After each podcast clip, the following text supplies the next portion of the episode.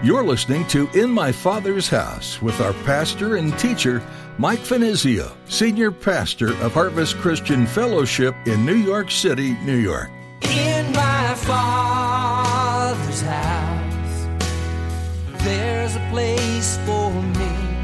In my Father's house, where I long to be. Oh, my heart will not be troubled. Remember what you said. You'll return that I might live in my Father's house. Do we see the different degrees of grace in the saints whose histories are recorded there for our learning? The difference between faith and knowledge at one time or another. An example of this would be Peter, who at times was so right, but then at other times was so wrong. There were times in Peter's experience and walk with the Lord where he was very strong, but then also there were times when Peter had become very weak. Living by faith doesn't mean life will be easy. In fact, you see countless times in the scripture where following the Lord is extremely difficult, and that can cause your faith to seem much weaker at times. But don't despair. Pastor Mike shares today that you also see throughout the Bible examples of God's grace being sufficient in moments of weakness, as well as in moments of strong faith. Jesus is all you need, all the time, in every situation. Turn to Him every day, every moment, and let Him be enough. Now here's Pastor Mike in the book of 2 Peter chapter 3 with today's edition of In My Father's House.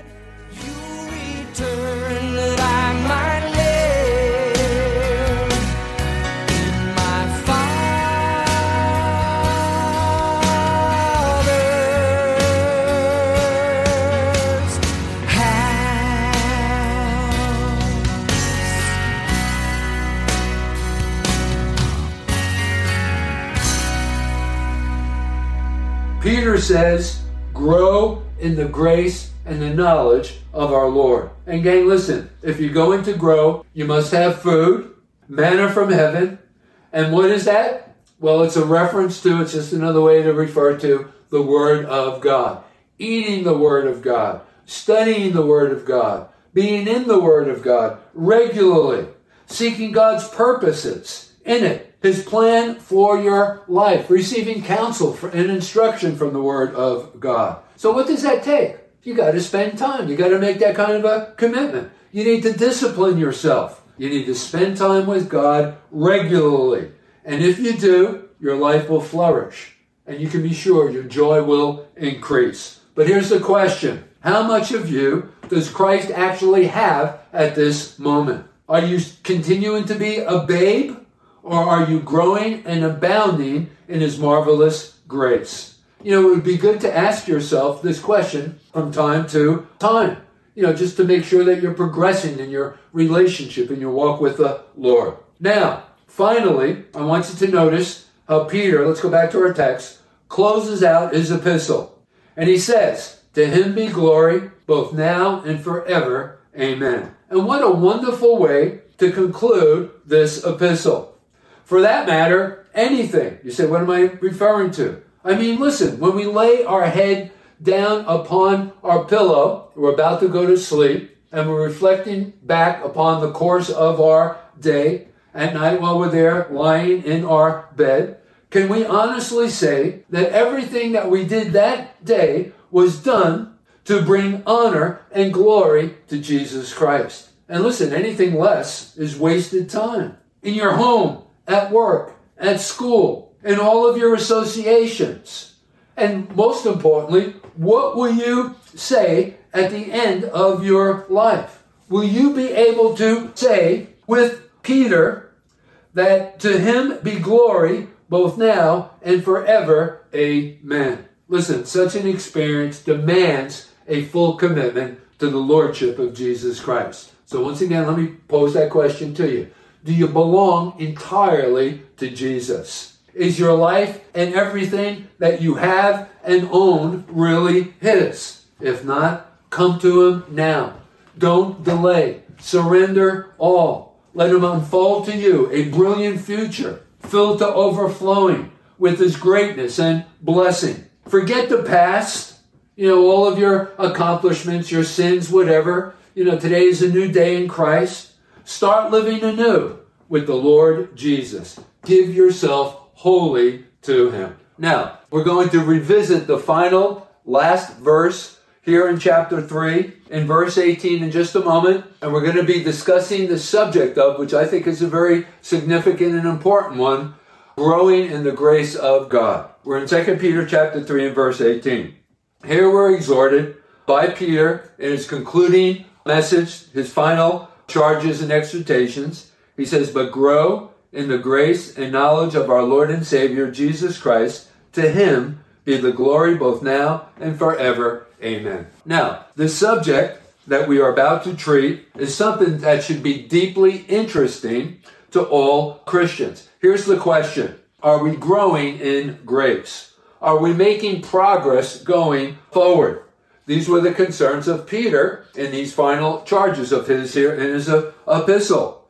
So, to everyone who is downright earnest about their soul, who hungers and thirsts after spiritual life, these questions should hit home with searching power.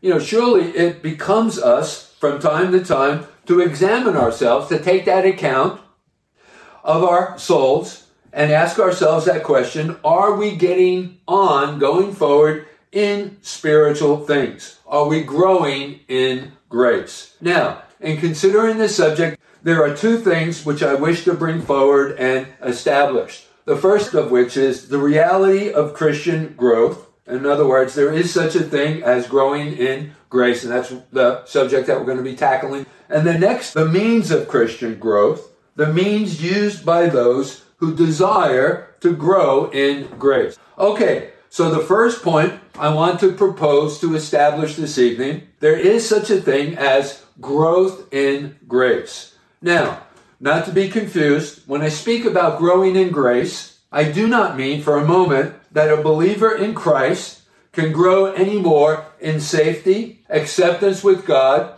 or security. I do not mean that he can ever be more justified, pardoned, forgiven of his sins, more at peace with God than he is the first moment he believes. That is, on his conversion experience. You see, the justification of a believer is a finished and complete work. And the weakest saint, though he may not know it or feel it, is as completely justified as the strongest of saints. So, our election, our calling, and standing in Christ admit of no degrees. You know, Paul put it this way, writing to the church at Colossae in the book of Colossians in chapter 2 and verse 10, in the first part of that verse, he says every believer is complete in Christ. The idea here is that nothing can be added to his or her justification from the moment he or she believes, and nothing can be taken away.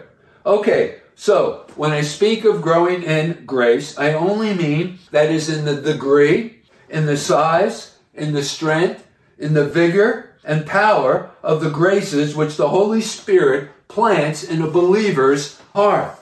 And I believe that every one of those graces admits of growth, progress, and increase. Now, what graces am I referring to? What are we talking about here? Well, the graces of, for example, repentance. You know, repentance really isn't a one time kind of a thing. You know, after we give our lives to Christ and we've asked Him to forgive us of our sin, that act of repentance, we are to continue to walk in that attitude of repentance. Because listen, that's not going to be the first or the last time that we sin going uh, forward.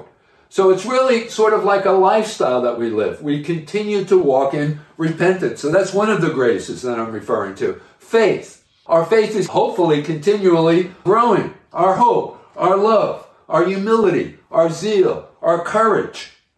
You know, all of these things and the like may be little or great. They may be strong or weak. They vary greatly in the same man at different periods of his life. You know, there has been times in my own personal experience where I've been very strong in my faith, and then there have been other times where I've been very weak in my faith. So when I speak of a man growing in grace, I mean simply this that his sense of sin is becoming deeper, his faith stronger, his hope brighter, his love more extensive, his spiritual mindness more marked.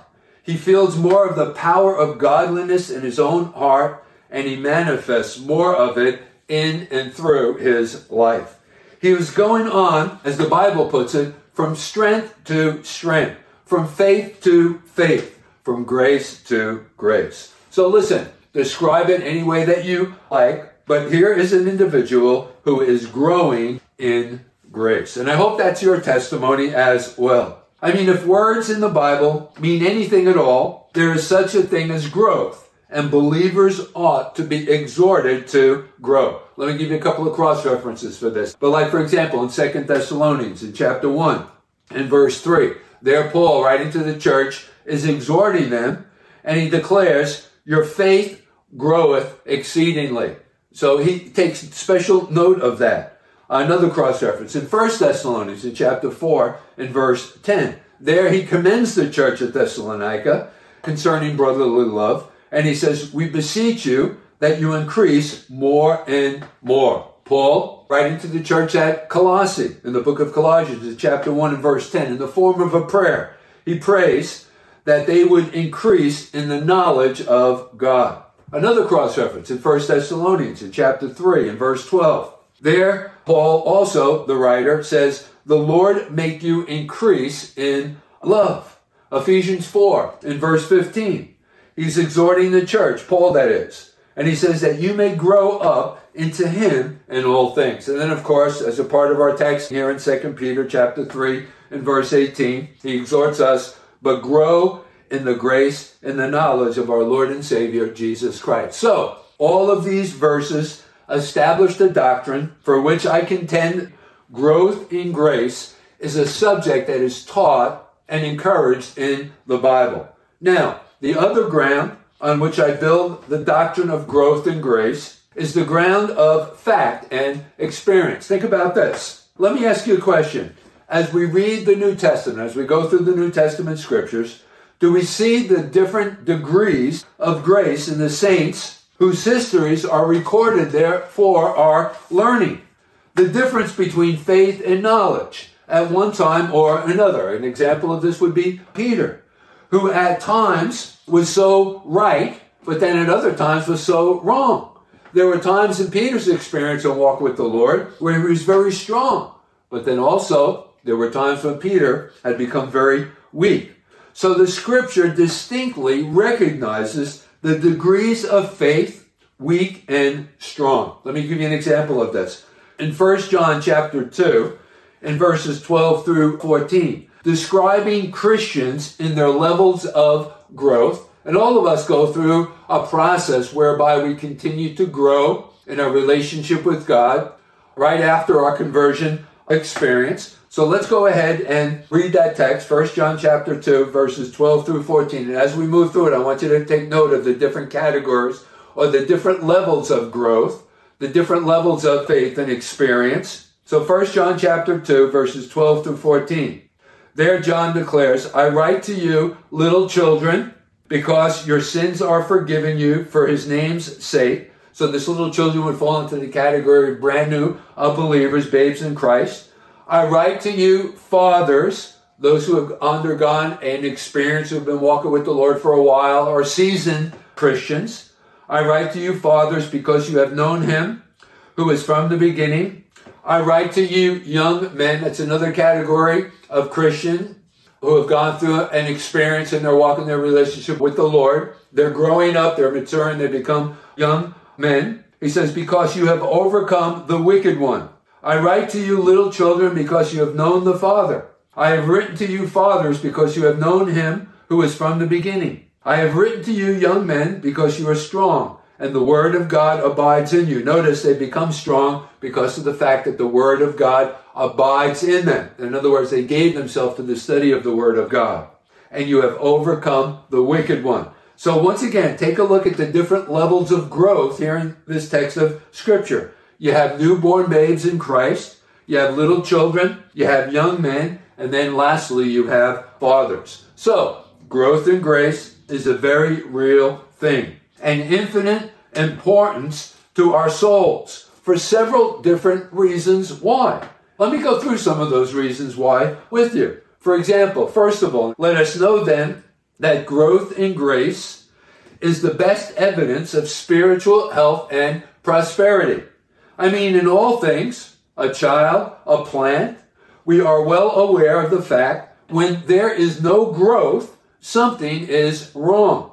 A healthy life will always show itself by progress and increase. And so it is with our souls. If there are, if we are progressing and doing well, then we will grow. The second reason why that this is so very important, furthermore, let us know that growth in grace is one way to be happy in our Christianity. You know, God in His wisdom has linked together our joy and our comfort and our increase in holiness. He has graciously made it our interest to press on and aim high in our Christianity, to pursue holiness, to pursue purity. You see, there can be a vast difference between the amount of enjoyment which one believer has in his experience compared to another. And ordinarily, the person who feels the most joy and peace in believing has the clearest witness of the Spirit in his heart, is the man who is going forward, is the man or woman who is growing in grace. Let me give you another reason why this is so important. Growth in grace is one secret of usefulness to other people. You see, our influence on others for good depends greatly on what they see in us. People measure Christianity by what we do what we say. And the Christian who is always at a standstill, who is not growing, not triumphing over sin, is seldom a Christian who does much good. But then on the other hand, the man or woman who shakes and stirs minds and sets the world thinking is the believer who is continually improving and going forward. Because men think that there's life and reality when they see growth. That's the conclusion that they come to. Another reason why this is so important. Let us also know that growth in grace pleases God. Let me give you a cross, couple of cross references for this. Like, for example, in 1 Thessalonians in chapter 4 and verse 1, where we are being exhorted to grow in our relationship. Paul there writes, Finally, brethren, we urge and exhort you in the Lord Jesus Christ that you should abound more and more. Just as you have received of us, you ought to walk and to please God. Notice there the connection between growing in grace in these virtues and pleasing God. Another cross reference in the book of Hebrews in chapter 13 and verse 16. There the writer exhorts us, but do not forget to do good and to share, for which such sacrifices God is well pleased. You see the connection between the two. And then lastly, probably one of the more familiar to you, John's Gospel in chapter 15 and verse 8. John 15 is the, the vine and the branch chapter. He says, Jesus himself says, By this my Father is glorified, that you bear much fruit, and so my Father in heaven is glorified, that you will be my disciple. So let us also know that growth in grace pleases God. You see, the Lord takes pleasure in all of his people, but especially in those that are growing in their experience. And then also, let us know, above all else, that growth in grace is not only a thing that is possible, we've already uh, addressed that, but it is a thing for which believers are accountable. We are responsible to grow. Think about this. To tell an unconverted man who doesn't have any aptitudes towards spiritual things, the natural man who isn't born again, to tell an unconverted man who is dead in their sins and trespasses to grow in grace would doubtlessly be absurd. But to tell a believer who has been quickened and made alive by the Spirit of God to grow is only summoning him to a plain scriptural uh, duty. You see, he has a new principle within him. and it is a solemn duty not to quench it. And listen, folks, uh, let me give you an incentive for this. There's a lot at stake if we don't give ourselves to that occupation, that we don't apply ourselves to growing in the grace of God. Because the neglect of growth robs us of the privileges that God has made available to those of us who are committed to that occupation. It also grieves the Holy Spirit. I know how that we need the Holy Spirit functioning and working, anointing us, you know, working uh, behind the scenes in our lives. It grieves the Holy Spirit and it causes the wheels of our souls to move more slowly, more heavily. Okay, so with that said, let me pose this question. If we're not growing in grace, well, then whose fault is it? Well, you can't lay the blame on uh, God. For example, a couple of cross references. We are told just the opposite. In James chapter 4 and verse 6, there we are told that God delights to give more grace. So there you have it. You know, if we make our appeal unto God for His grace, He will be more than willing to dispense it. And then we go back day by day. You know, we go the first day, we ask God for His grace to just get us through the course of our day. He does. We use it, and then we go back the following day for more grace so that we contend with the issues and situations of that day. And, and it's just a, a continuing process, day by day. He delights to give more grace. Let me give you another cross reference from the Old Testament in the book of Psalms, in chapter 35 and verse 27. There we are told, He hath pleasure in the prosperity of His servants. That's you. That's me. God wants us to prosper. Well, anyway, the fault, no doubt, is our own if we're not growing in grace. We ourselves are to blame and no one else if we do not grow. With God's help, let us apply ourselves to learning of and growing in this grace of God. Let's take a look at those final charges of Peter here in his second epistle, chapter 3 and verse 18. Peter there exhorts us, but grow in the grace and knowledge of our Lord and Savior Jesus Christ. To him be glory both now and forever. Amen. I propose all of us to consider the means that must be used by those who desire to grow in the grace of God. And listen, you know, this is a point I fear which is too overlooked by many believers. I mean, many admire growth in grace in other people and wish that they themselves were like them, but they seem to suppose that those who have grown in grace, that they have become who they are on the basis of some special gift that's been given to them and given to them only. Like it's sort of a part of their calling, or it's a very specific grant that has been given them and only them. In my father's house, there's a place for me. In my father's house, where I long You've been listening to In My Father's House, a ministry of Harvest Christian Fellowship with Pastor Mike Finizio. Thanks for tuning in. Throughout the book of 2 Peter, there are two obvious themes maturity and growth. As difficult as those two things can be, they're necessary as a believer in Jesus. After all, they're stepping stones to holy living. What is holy living? It's setting yourself apart from all that is worldly and living into all that is pure and good. Jesus knew this wouldn't be easy on your own, so the Holy Spirit was given to help guide you through the growing pains. If you're wrestling with growing in the ways of Jesus, you're not alone.